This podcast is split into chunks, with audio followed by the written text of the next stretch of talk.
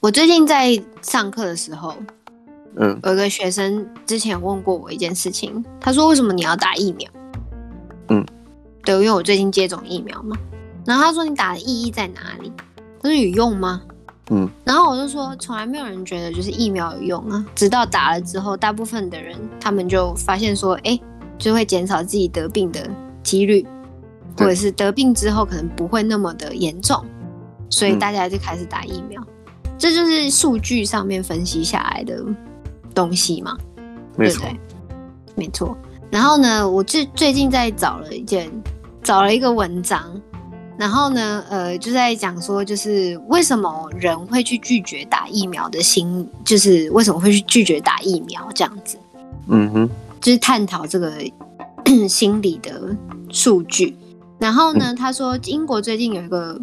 呃，调查说，针对二十万人 的追踪，说在接种第二剂疫苗的两周之后，发现人体里面都出现了抗体。嗯，这没有效啊。对。然后一开始呢，有人呃担心说疫苗可能会对 Delta，就是所谓的现在的变异变异种，第四代变异。嗯，对。然后呢，呃，保护率会可能会降低这样子。然后分析。仍然显示说，哎、欸，A Z 就是英国的 A Z，还有辉瑞疫苗，呃，都会让重症病院住院率减少了接近快一百趴，九十二到九十六趴，九十趴，对，这是真的很高的数据，没错。可是呢，和新冠病毒疾病带来的危险相比，接种疫苗可能出现的副作用就是微不足道，就完全不能提的，嗯，所以就是有点像是，呃。有点换句话说的，希望人们快点去接种疫苗，如果身边有的话。因为在媒体报道的那种接种疫苗之后产生的副作用，或者说，呃，不良反应，有些是非常恐怖的，嗯、比方说猝死、血栓之类的。这种这种新闻一旦报道出来之后，给人的感激，就给给人的冲击是非常的直接的，然后觉得哦，就打完针。打针之前人是好好的，打完针之后人就不在了，或者是打完针之前血压正常，打完针之后哎发现有血栓了，这不是我想要的。嗯，我在打之前啊，其实医生也有讲说，就是有跟我提醒，就说会有所谓的风险在。嗯其实大家只要一听到风险，大家都会去开始想说，呃，自己会不会成为那个五万人之一的那一个黄金的那一个人，得到血栓的那些人，没有错。可是当你去买乐透的时候，你并不会想着你自己会成为那个黄金比率里面哪一个人。我觉得人都总会抱有这种侥幸心理啊，呃，如果遇到不好的事情的时候，总会觉得，哎，他应该不会遇到我。但是呢，尤其，呃。谈到这种打疫苗，人的这种侥幸心理走向了一个另外一种极端，也就是说，只要里边出现一百个人里边出现一个问题，他总会觉得那一个人一定是我。对，大家都会去这样想，像我也会这样。我那时候在打的时候，我真的就是心里就是在那边讲，哦，好可怕。是，对，然后呃。他们有分析了，就是这个数据有分析，就是所谓的五 C，就是为什么大家犹豫不决，或者是甚至决定说不去打。然后呢，呃，绝大多数绝大多数的呃人，他们对于疫疫苗其实并不是因为政治因素，也不是因为反科学动机，而是因为他们没有办法决定要不要去注射疫苗。也有很多人问我，就是呃呃，在打之前，因为有很多的。品牌可以选，嗯，他们会不知道要选哪一个，就是，嗯，我懂，是选择一多了之后，你就真的，嗯，嗯就会花点时间在选择上面。对，尤其是这东西要放到你自己身体里面。没错，刚才你讲的这个五 C 什么意思啊？是五个带 C 的那个英文单词。总结出来的一个理论是这个意思是吗？对对，他说用就是他们在二零一九年底新冠病毒出现之前，他们就已经有针对于就是人们，因为以前就已经有很多疫苗啊，像是那个呃流感疫苗或什么的，嗯，他们就是已经有针对一些人们对于疫苗犹豫不决的心理因素，然后尝试用不同的模型来解释人们做出呃医疗决决定的背后心理，然后就是这所谓的刚刚的五 C，第一个是信心 confidence，嗯，然后呢，他们就是会对说，哎，这个疫苗安不安全？对，这个疫苗的功效有没有？有没有？嗯，对。然后呢，呃，建就是建造出这个疫苗的机构值不值得信任？我对他有没有信心？还有那个厂商，包括在政府推广这个某个厂商的疫苗，他们之间有没有所谓的见不得人的勾当或交易？对，那种怀疑主义，怀疑一切啊，嗯，就会让人觉得对这个疫苗产生了那种信心不够的状况。然后呢，再来第二个 C 是啊、呃，自满，我就不讲英文的单词，对，就讲对，就讲汉字就好，汉语就好。自自满。他说：“人们会担心说，疾病对于自己的健康会造成威胁。如果对于自己现在身体健康感到满意，他们就不会去接种，因为他们对于自己非常自信。这就是我刚才讲的那个侥幸心理。他觉得可能，哎，我不会中招。按照这种概率来讲，这个城市里边有数百个人中招了，可是这个这个城市有几百万人，那我可能不会就，肯定不是我。”就有这种侥幸心理啊。第三个就是计算，人们试图通过大量的搜寻，就说哎好不好啊？然后呢，哎哪一个疫苗好啊？就是哪一个好，哪一个不好？就 pros and cons 就就出来了这样子。对，这是另外。权衡，权衡利弊。然后呢，第四个呢就是限制和便利性。这个其实是我当初一开始并没有想要打疫苗的一个心理。就是我觉得这疫苗很难得，嗯、在澳洲对于国际学生的对待来讲，我觉得不值得信任。我觉得这我们一定是最晚打的那一个，所以我一点都不想去打。嗯、呃，就像我刚才讲的，就是他可能面临那种选择，因为有些有些国家，像美国、加拿大，算是选择够多，嗯、人均的呃这个疫苗是拥有量是五。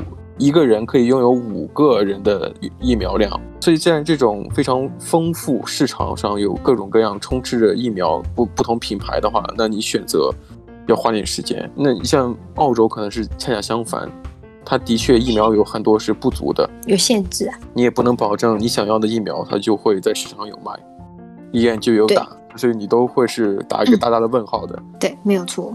就像是我们现在澳洲有一个就是呃 Pfizer 嘛，就是辉瑞疫苗，然后跟 AZ，然后 Pfizer 就是辉瑞，就是都是给前线人员，一开始都是给前线人员，一般公民是没有得打的。所以，那你作为老百姓来讲，作为市民，嗯、你就会想，哎，为什么这些疫苗会给前线医院就前线医护人员打，或者说它的量那么少，是不是因为它特别有效？这是人的一个菜市场的心理。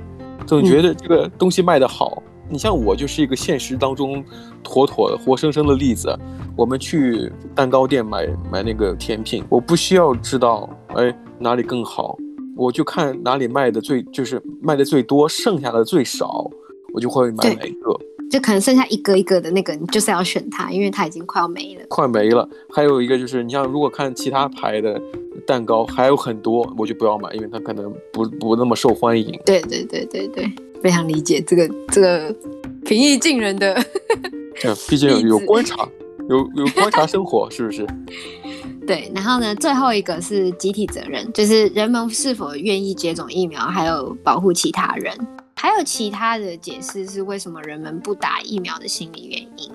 他说，牛津大学最近做的研究发现，说百分之十的人，大约百分之十的人，是因为害怕打针而嗯迟迟不愿意接种疫苗，就可能怕针头啊或什么的。嗯，晕针。对，就是你知道，嗯，常常会有这种事情发生，或是不喜欢，纯粹不喜欢。嗯，有这样的。嗯，还有一个所谓的确认偏差，就是接下来就是要讲这个。大纲是确认偏差，嗯，就是呃，我们注意到了一些就是不同的认知偏差，就会改变我们所谓的对于疫苗的看法。是。然后呢，第一个跟第二个，就刚刚的第一个 C，一个是信呃信心，跟一个是字嘛，就是所以所以大家会开始去走上街头，开始讲说，哎、欸，不要打，你很健康，什么什么的，嗯。就他们会成为，就是他们想要成为那些不会呃觉得自己不会得到病的少数人。他说，呃，人人类有两种看起来互相矛盾的倾向，一个是负面偏差，一个是乐观偏差。那这两种偏差可能会影响到人们对于风险跟益处的一个呃评估结果。他说，就像刚才我讲的，嗯，他有那种就是只有两个极端嘛，一个是觉得我不会中招，一个是觉得哎那个中招的人肯定就是我，就是所谓的一个负面偏差，一个是乐观偏差，就是两个极端。然后呢，呃。他说：“你会这甚至因为你有这样子偏差的呃观察，你会更专注就是疫苗对于带来的负面的作用。像是我现在，我我现在就在那边靠腰说我的手还在痛，嗯、我已经打完了三四天了，可是我还是觉得哎，怎么还手还还在痛这样子？是是是，对，可是我还是去打了，就是可能我这些偏差并没有强壮到让我不去打。那你有没有分析你是属于哪种偏差呢？”还是说你你的脑子里边两种都有，都在中和？没有没有，我是负面偏差，我是非常非常悲观的人。还有一个为人熟悉的确认偏差，他说能够透过夸大的疫苗风险和不实的信息，扭曲人们对于疫苗的看法。如果人们试着通过大量的收集资料来衡权衡量，就是接种疫苗的利弊。如果你常常去搜寻说，哎。这个疫苗到底对我来讲好不好呢？好像我们平时买东西、买电子产品，都会在看各种的技术参、嗯、技术规格啊啊，那你就会比啊这个显示屏的分辨率多少，这个这个手机的内存，呃，这个价位它同同等价位它可以买到多少内存，你就会比较各种东西。这回到刚才讲的那个五个 C 里边的第三个，也就是计算 calculation。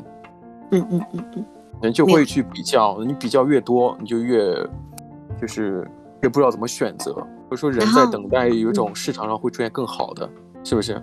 那就会导致你不愿意再哎，我就 hold back，我想说我等一等，等等这世界上有没有出现更好的，出现这种预防第四代变异变异毒株的呃疫苗出现。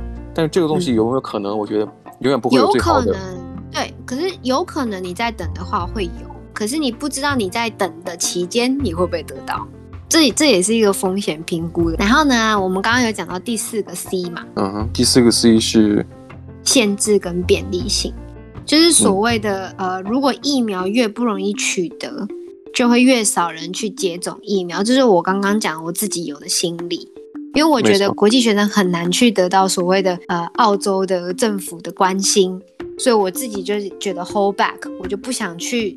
我不想知道这些讯息，即使有了，我不想知道，因为不可能轮到我。这是我那时候的心理。可是，当你真的去了解官方消息的话，你会发现，哦，原来我可以获得。对，可是我有，我必须讲一件事情，其实是我那时候写完资基本资料之后，然后那个护士看到我并不是拿 Medicard。就是他们所谓的呃澳洲的人的健保卡，嗯，他们才知道我是所谓的国际学生。他也没有，他也并没有就是去检查我的资基本资料什么什么的，确认我是真的是国际学生或什么的。嗯，他们就给我打疫苗了。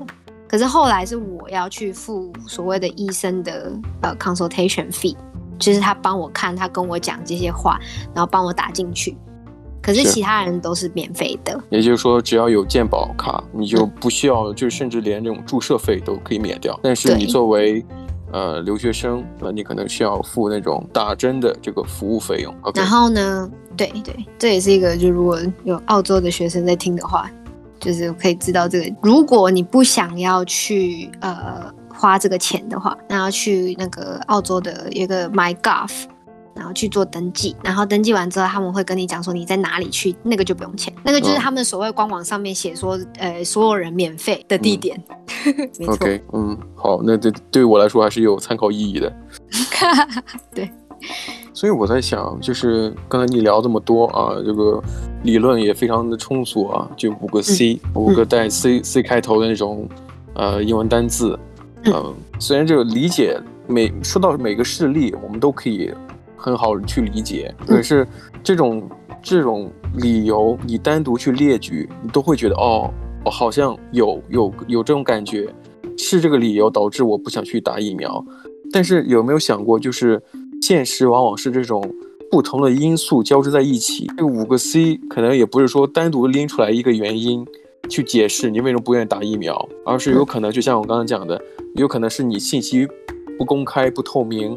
导致你认为这市场上对于某些群体的人的疫苗较少，或者说政府的一些这个市场行为，呃，也就是说，它进口的疫苗，哎，辉瑞的较少，导致了你不相信其他除辉瑞之之外的品牌的可信性，它的它的功效怎样？那你会觉得，哎，嗯，那那我那我只能我不能代表其他国家，我只是觉得在澳洲来说，嗯，疫苗的短缺是在这种品牌的品牌上就表现这种不不平衡，有些多有些少，同时再加上现在他们有一个叫叫 vaccine rollout，根据不同的年龄在不断的呃允许人去去预预约啊预定打针，可是现在你像。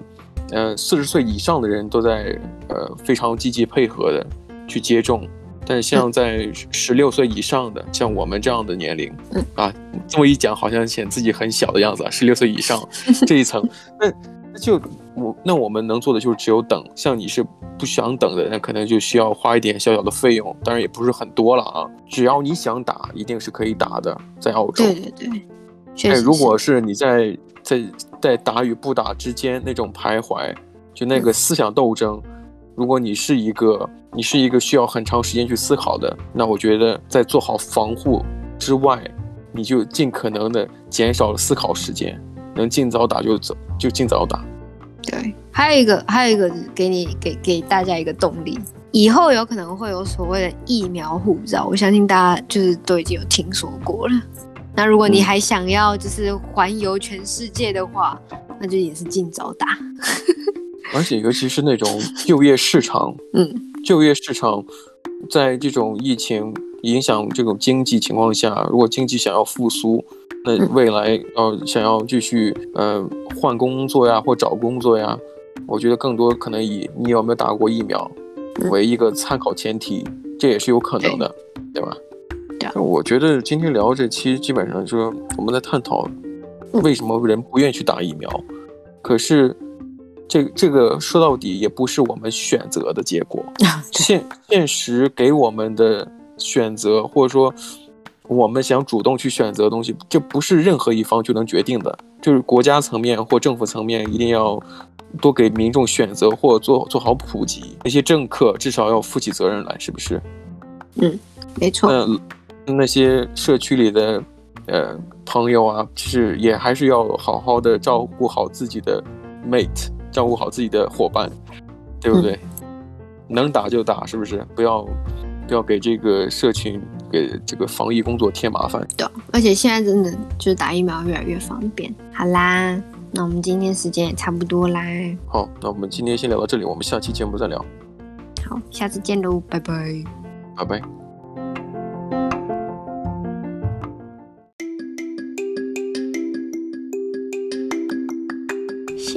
听今天的你乱讲话的 Ways of Talks 频道，下次见喽，拜拜。